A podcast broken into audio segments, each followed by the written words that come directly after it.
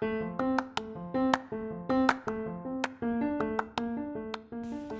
んにちは、さとみんです。このチャンネルでは年齢にとらわれないエイジレスという生き方やアフリカンダンスで身につけた生きる喜びなどをセルフコーチングの視点を織り交ぜながらお届けしています。エピソードの内容にピンときた方は是非チャンネルのフォローやいいねをお願いします。さて今日は人生を思い通りにデザインするというテーマをお届けしますオリエンタルラジオの中田さんあっちゃんの、えー、近畿大学入学式でのスピーチをちょっと引用させていただきます。えー、っとですねこの話すっごい私は印象に残ったんですけれども、まああのー、中田さんがねあのお話の中にスピーチの中で出てくるんですけどある高校生のお話なんです。えー、その高校生がある時中田さんの講演会にあの参加してたんですね。で講演会の最後に質疑応答の時間があってで普通なら一瞬会場がちょっと緊張してちょっとシーンとするっていうにもかかわらずあのなていうか一瞬でその沈黙を破って手を挙げた人それが学ランを着た高校生だったそうです。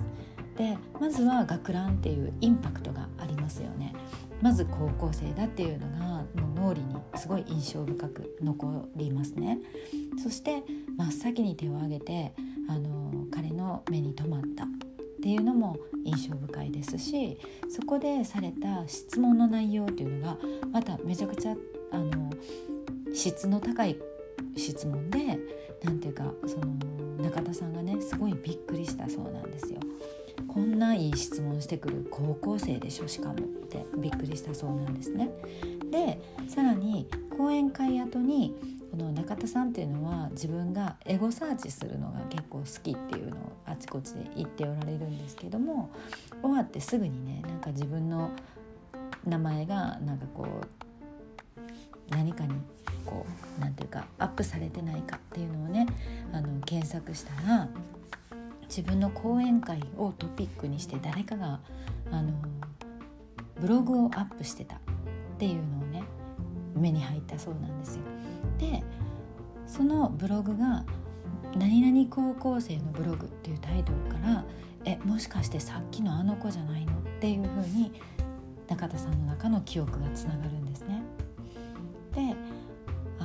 そのブログの内容というのもさっき受けたばっかりの講演会をしかもものすごくきちんと考察された内容ですごくあの見識のあるねなんていうかこう深い内容のブログにしてしかもすごいスピードでアップされていた。でそれをすぐに検索した自分がまた見て目に留まったっていうねいろんなことがこうバババッとつながってすごいなこの子って思ったそうなんですね。でブログの最後に「ただいま世界一周の旅に出るためにクラウドファンディング中」って書いてあったでわあこれは俺も応援してやろうって思ったからクラウドファンディングのサイトがどこかわからなかったからあの直接ツイートアカウントへねダイレクトメッセージしたそうなんですよ。すると返事が返ってきて「いやサイトはないんですよ。直接現金でいただくことにしてるので」って言ったそうなんですよ。返事が来たそうなんですね。でその男の子は名古屋に住んでいてで中田さんは東京だからじゃあ僕が名古屋に行く時にあの次の仕事で名古屋行く時に渡そうかと言ったらあのいやいやお手間取らせたら申し訳ないからね自分が東京へ行きますって言ってもうすぐ「この日いかがですか?」って言ってきたそうなんですよ。で喫茶店で待ち合わせしてたらあの彼が到着してでどうやって来たの？新幹線で来たの？って言ったらヒッチハイクで来たって言ってねでヒッチハイクでそんな時間通りにたどり着けるもんなの僕やったことないんだけどって言ったら「いやいやあの僕はねでヒッチハイク大好きなんですよ。めあの100発100中のコツがあるんです」って言って。でそれでなんかあの名古屋からヒッチでやってきたっていうことだったんですって。でねもう次々とあの中田さんの想像の上を上を行くんですよ。もうあのなんていうか彼の予想外のことばっかりをその相手の高校生の男の子がやってくるのでもうなんか中田さんはなんかこういちいちびっくりするというかすごいなすごいなこの子っていう感じだったそうなんですね。でその高校生の彼の話に引き込まれてると「あの僕そろそろ行かないと」って次の約束があるんでって言うんですってでそしたら世界一周旅行がしたい人たちのプレゼン大会の決勝があるって言ってそれに参加するために東京へ来たんだって言ったそうなんですね。で別れ際に彼が言ったことは「いややっぱりあの日学ラン取りに行く戻って正解でした」って言ったってで中田さんは「えここまでの話が全部彼が意図してあの計算して怒るべくして怒ってきたんだ」え俺って完全に手のひらで転がされてただけなん？っていうことでもうなんか鳥肌ものだったそうなんですね。で彼はその次の日のプレゼンで優勝してでもさっさと世界一周の旅へと出発したそうなんですよね。でこんなすごい高校生いるんだってもう一生応援するよ君のこと言ったっておっしゃってたんですよね。でこの話を私2年前かなたまたまあの YouTube で見た時にすごい引き込まれたんですけどもいやーこんなすごいねあのー、俯瞰した視点を持ってこうなんかいろんなことが見渡せていてで自分の意図してこう行動したことが全部その通りになって相手が面白いように自分の予想予測した通りに動いてくれてっていうねそれがしかも高校生だっていうのすごいやばいなってその時私も本当にすごいって思ったんですよ。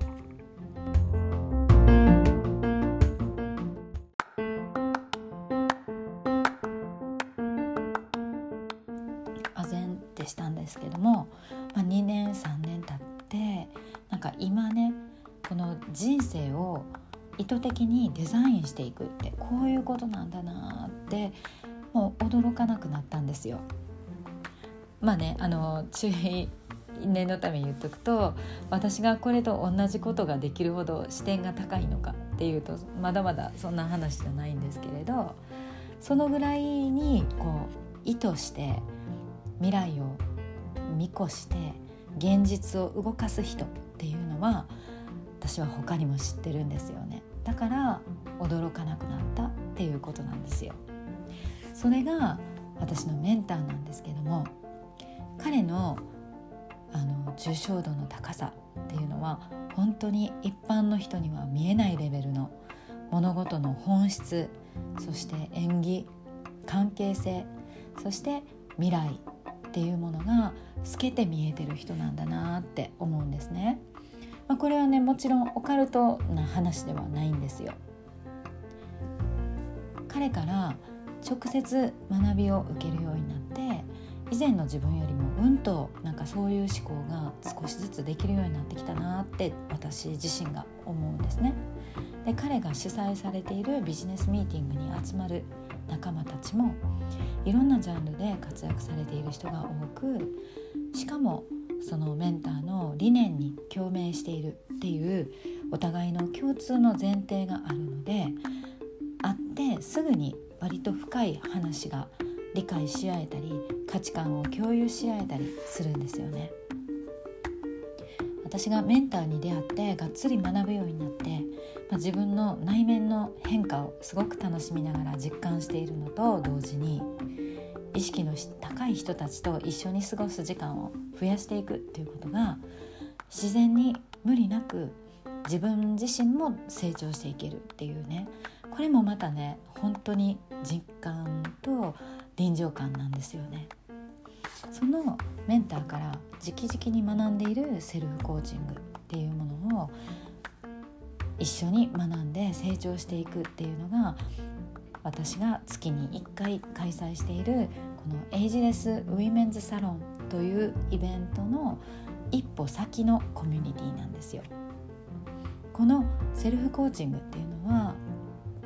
自分の人生をさっきの高校生のように、まあ、思うようにデザインしていく一方で抽象度がかなり高くって一人で理解して実践していくっていうのはねなかなかこう途中で心が折れそうになったり難しい時もあると思うんですね。まあ私もそうだったので